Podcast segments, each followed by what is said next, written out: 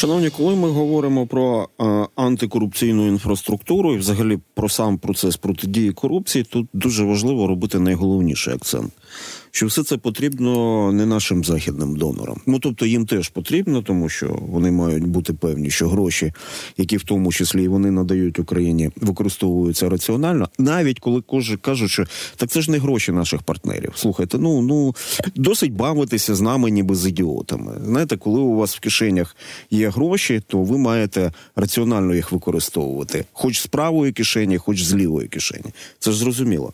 Але все це потрібно нам для того, щоб коли люди збирають, ну скажімо, на морські дрони або на повітряні дрони, щоб вони точно знали, що хтось із наших дуже хитро викручених співгромадян.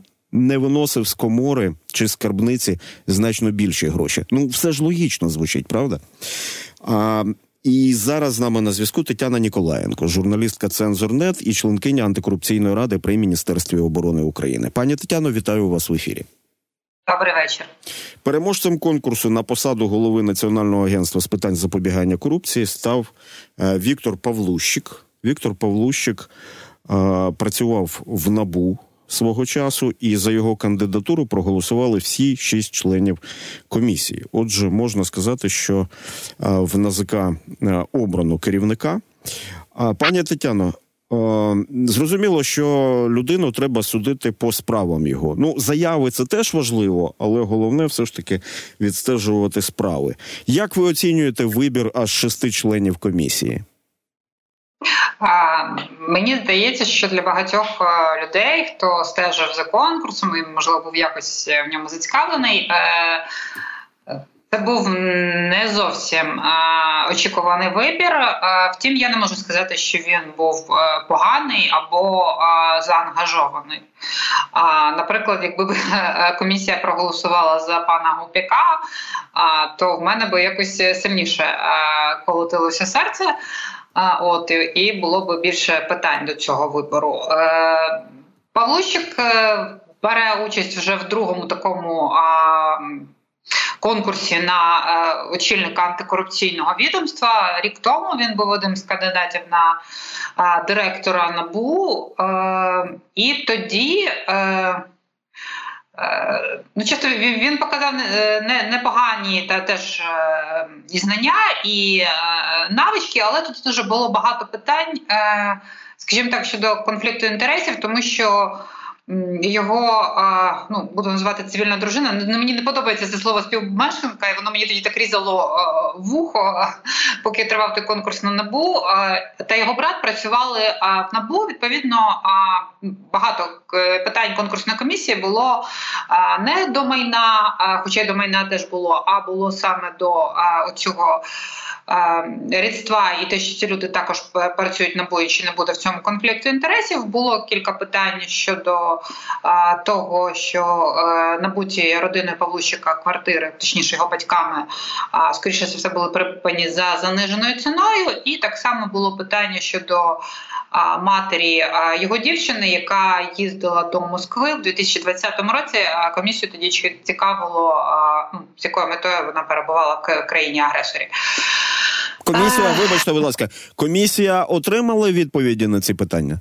А, Так, вона отримала відповіді на ці на ці питання. Мені здається, тоді вони були, ну, були задовільними, принаймні не такими хімерними, як деяких кандидатів е, на очільника НАБУ, які там розказували, що а, їхні там тисячі доларів були зароблені внаслідок е, колядування в дитинстві. Хоча, а, хоча погодьтеся, хоча погодьтеся, завжди цікаво. А що можна робити в Москві в 2020 році? Це ж просто навіть прямий ризик десь е, в ФСБ опинитися. Але ну давайте зауважимо, що, наприклад, е, брат іншого кандидата вже на голову НАЗК Дмитра Калмикової, е, якого називали одним з фаворитів, він взагалі засуджений за терор за посібництво е, тероризму, і батьки Калмикова знаходяться на окупованій території. Тому ну.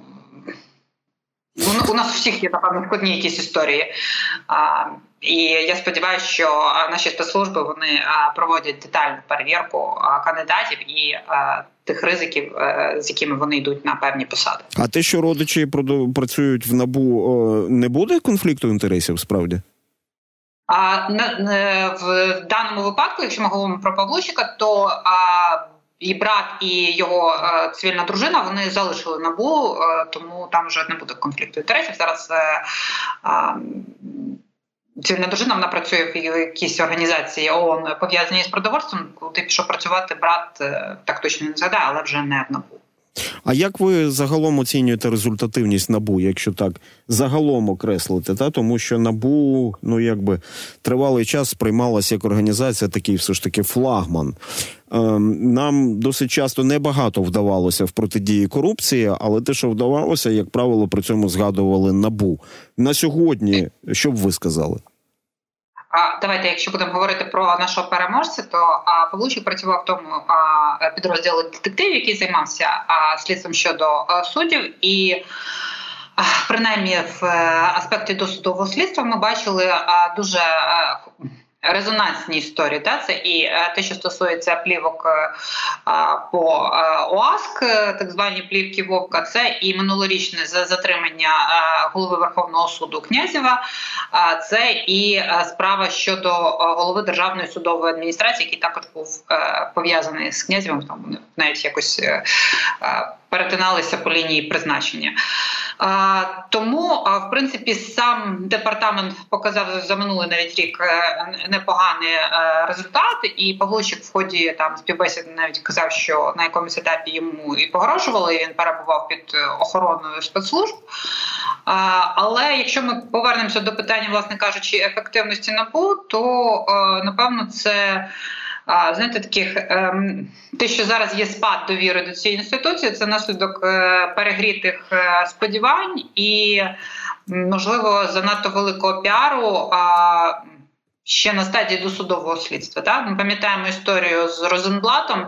А наскільки вона на ура тоді розійшлася, наскільки вся країна любила агента Катерину. Ми розуміємо, що вже минуло майже 10 років, а справа досі розглядається в суді. І на жаль, є багато таких історій, які затягнулися в часі. А ну ми розуміємо, що на жаль, суспільству часто дуже потрібні швидкі результати, і навіть якщо ми згадаємо справу про держраду колишнього президента Януковича, вона розглядалася, якщо не помиляюсь, в 16-му році, та і вже тоді вона була якось неактуальною, і всіх цікавили а, ті зловживання, які е, здійснювалися командою тодішнього президента Порошенка. Тому а, напевно, що для суспільства треба було. Е, також роз'яснювати, що не буде швидких результатів у НАБУ не тільки піарити успіхи. Ну але це насправді такий такий багатьох наших е, відомств, які спочатку дуже сильно вкладаються в піар успіхів, які ще насправді не є успіхами. А потім, коли а, десь вилазить, що ця а, насправді успішна реформа не працює або недороблена, бо там від неї є там а, одна сьома, тоді звісно настає розчарування суспільства і недовіра до подальших кроків і заяв е, того чи іншого е, відомства. Я е, пані Тетяно, мене в зв'язку з цим є кілька кілька питань, все ж таки, оскільки ви ви згадали записи ОАСКу резонансні, та в результаті яких було розформовано і власне цей суд, і під суд підтрапили потрапили а, і деякі фігуранти а, цих записів, а зокрема Павло Вовк, який зберігає статус судді на сьогодні суддя Аблов, я так по пам'яті, який також зберігає статус судді. І та я не обмовився, тому що не всі фігуранти, які були зафіксовані на цих записах, залишаються власне цими фігурантами. Та, Зокрема, мова, наскільки я пам'ятаю, йде про деяких адвокатів, які також там фігурували на цих записах. І про це не треба забувати, між іншим, мені здається, це важливо. Так, от е, буде діло з цих е, з цієї гучної справи із записами, із розслідуванням розслідуванням на набу щодо суддів, о не лише суддів, не лише суддів, а такої, я так розумію, організованої групи. А в якій ядром були е, судді а, е, цього самого суду, який називається адміністративний е, суд Києва, якщо я не помиляюсь, так окружний адміністративний суд Києва, який який вже не існує. Та отже, коефіцієнт корисної дії від цього розслідування, як ви оціните? А ну тепер треба розуміти, що не не, не е, не всі козирі да, зараз в руках НАБУ, це багато в чому залежить ще й е, від е, е, Вищого антикорупційного суду і від САП. Тому от прямо зараз сказати наскільки ефективно там просувається ця справа, не можу. Вони в принципі. Всі так в останні роки трохи пробуксовували, тому ну Будемо чекати, чим завершиться. Я думаю, що напевно не настільки феєрично, як би нам хотілося, тому що багато чого із справи Вовка воно не було мені здається так доведено. А, в усіх е, бажаних е, епізодах, так само як і з е, суддею князевим, ми розуміємо, що самого голову Верховного суду взяли на хабарі, але на жаль, тих суддів, які мали отримати хабар разом з ним, не вдалося зафіксувати. Тому тут. Ну не завжди ця перемога буде стовідсотковою, а в суді ну буде ще відвалюватися якась частина аргументів. Це не так Е, незворотньо, тому ну, щось буде, але побачимо, що. А сумно звучить, та і не вдалося зафіксувати, е, я так розумію, всіх, кому призначався Хабар. Ви згадали про е, ще прізвище екс-народного депутата Розенблата а в контексті е, кримінального провадження, так а водночас прізвище цього ж екс-народного депутата Розенблата з'явилося в інформаційному просторі в зв'язку з, іншим з іншими подіями. Це те, що компанії, які причетні до Розенблата, отримали державні гроші на виробництво дронів, і отам сталося якась неприємність, я так розумію. От тут до вас вже знаєте, тут вже на стику, так би мовити, працюємо, оскільки ви ще й членкиня антикорупційної ради при міністерстві оборони України. А як ситуація, як розгортається справа із е, цими грошима? На дрони, чи все там вже якби зрозуміло, чи про неї вже забули? А, Дивіться, треба розуміти, це були гроші Міноборони чи там гроші Мінстратегпрому, чи це те, що йде по лінії ще Мінцифри. Дуже багато хто вкладається в дрони, е, як бізнесмени, так і міністерства.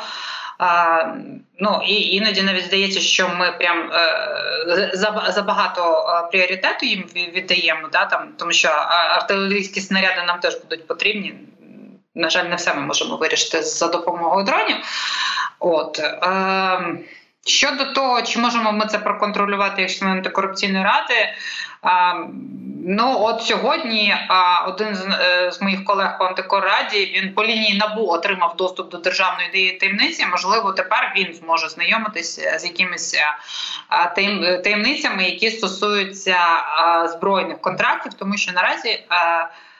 Члени антикорупційної ради мали тільки там зустріч знайомство з Мариною Безруковою, попереднє керівництво е, е,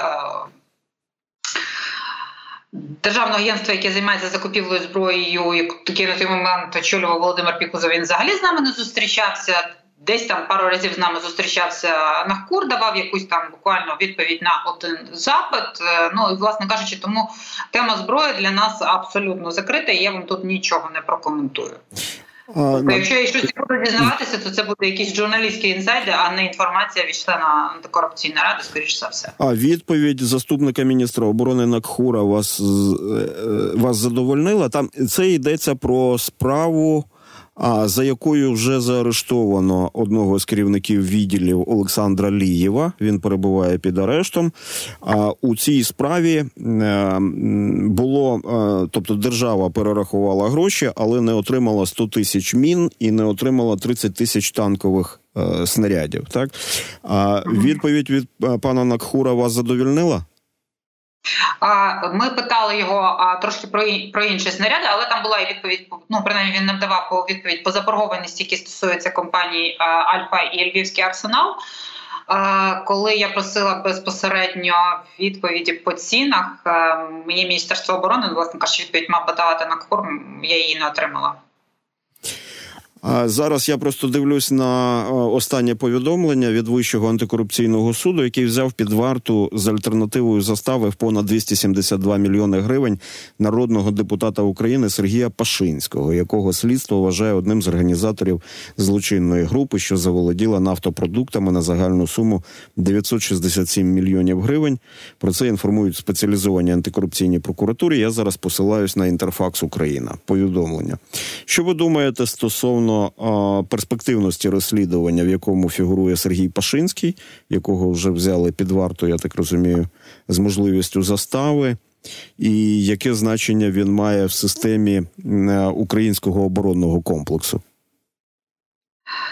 Я, чесно кажучи, коли слухала, я я думала, що НАБУ вдасться зробити менше. Вони зробили дуже досить багато, принаймні там те, що стосується і допиту свідків, і збору інформації по цій цій справі.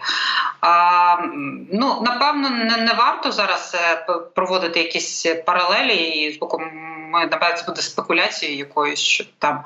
Е, це все таки справа 10, майже десятирічної давнини. А чи вплине вона на якийсь розподіл е, ринку зараз? Ну, давайте будемо дивитися на це, хоча б в перспективі кількох місяців, тому що оцінювати це зараз на зараз е, ну теж неправильно. Тому що ну на момент, от коли ми говоримо, то там спочатку року, наскільки я розумію, що українська бронетехніка, з якою постійно асоціюють Пашинського, отримала а, досить багато контрактів. Та, я, я навіть... вона надалі? Ну побачимо. Я навіть не в ракурсі розподілу ринку е, щодо Пашинського хотів би поговорити. Це ми про це з вами ще поговоримо. А щодо е, виробництва української зброї, та який вплав вплив Пашинський має на цей процес, на вашу думку, звісно. Ну я думаю, що він має досить суттєвий вплив, принаймні в тій що стосується асоціації виробників зброї і знову таки української бронетехніки, то він один з ключових гравців цього ринку, і це не, не варто заперечувати. Щодо тепер щодо розподілу ринків, нещодавно в міністерстві оборони відбулися аукціони щодо харчування армії. Ви щось нове і щось надихаюче побачили з точки зору позитивних змін в системі? Це напевно найбільше мій біль, тому що ну знаєте, якось його намагаються штовхати цей сегмент е, ринку, а е, він залишається абсолютно незмінним. І, хоча постачальники Міноборони перед цим два тижні верещали буквально з кожної праски про те, що умови тендерні прописані під ретейл. А насправді ніякий ретейл на ці торги не вийшов. Ви вийшли тільки а, ті гравці, які були на цьому ринку. Там а, е, е, той же Атомсервіс, тому звісно, що таке було тут трохи перекре враження, але ну знаєте, е, не те, щоб наша мета була усунути да там як антикорупційна ради всіх цих гравців. Да, а ми, коли ми говорили про ті пропозиції, які можна можуть змінити а, постачання харчування. Ми виходили з того, що а, а наші військові мають отримувати а, якісну їжу. І якщо е, наші постачальники дуже хваляться, що вони там знизили е, ціну постачання до 98 гривень, то ми маємо розуміти, що вони знизили це за рахунок того, що е, вони постачають рибу, в якій там, е, вибачте, якісь глисти а моркву, яка не є столовою, а є харчовою, ну тобто кормовою, те, що тваринок годують. А різниця між е, тією морквою, яка продається для супермаркетів, і е, яка є кормовою морквою, вона е, рівно в два рази. Тобто, якщо та морква, яку ви купите в супермаркеті, буде коштувати умовно 10 гривень, то кормова морква буде коштувати 5. От можете порахувати собі навар деяких постачальників, якщо ці моркви постачаються тонни. А правда, що не, не не дуже логічно в країні, яка воює. Тому ми, як антикорупційна рада, пропонували перейти до закупівлі в окремих харчових групах, щоб е, могло міністерство купувати безпосередньо у виробника, і таким чином ми підтримували би е, саме виробника українську економіку, а не компанії, які я називаю харчовими Росукренерго. Да? Тому що ми прекрасно розуміємо, що це компанії-посередники. Але якщо вже ми е, поставлені е, зусиллями певних людей, які в тому числі досі працюють в міністерстві оборони, або там е, в сумі в суміжних структурах, в тому числі командувані сил логістики, да, в такі умови, що е, ДОТ мав е, запуститися за старою схемою, е, тому що там не були підписані вчасно якісь накази. Або виявилось, що дані про необхідну кількість товарів є тільки в постачальників, але чомусь немає в міністерства то е, звісно, що е, ці постачальники мають виконувати певні умови, які е, змушують їх теж працювати за вищими стандартами. Тобто вони повинні мати склади, вони повинні мати працівників, які будуть виконувати ці послуги. Я пам'ятаю, як ще там в травні-червні деякі компанії дуже скаржились на те, що ай-яй. А що це за така дискримінаційна вимога? Що ви вимагаєте від нас, що у вас було 50 е, працівників? А тепер уявіть, як це 50 працівників мають забезпечити постачання харчів на 10 областей. Тобто, це на кожну область по 5 людей. Вибачте, чим мають займатися ці люди? Тобто компанія Вони повинна мати мати перекладанням паперу. Достат... Це ніякий не постачальник достатній ресурс. Я, до речі, Тетяно, я виправлю сам себе, тому що я назвав а, Томаса Нахкура заступником міністра оборони. Ні, звичайно, я помилився. А пан Нахкур а, є керівником департаменту військово-технічної політики Міністерства оборони. А, І на даний час розслідування він а, не виконує цих функцій. Та? Тобто, я так розумію, відсторонений від виконання цих функцій, саме керівника департаменту. А, Зараз дуже буквально одним словом, пані Тетяно. А це погано, що рітейлери не вийшли на ринок забезпечення а, е, збройних сил України харчами. А погано те, що ми не перейшли до моделі закупівлі у виробника і закупівлю окремо е, логістики. А погано чи ні те, що вийшов чи не вийшов рітейл, ну рітейл був би таким самим посередником. Дякую. А можливо, трошки вищою якістю продукту. Дякую. Ну та але за якість треба боротися, звісно. Тетяна Ніколаєнко, журналістка Цензорнет і членкиня антикорупційної ради при міністерстві оборони України.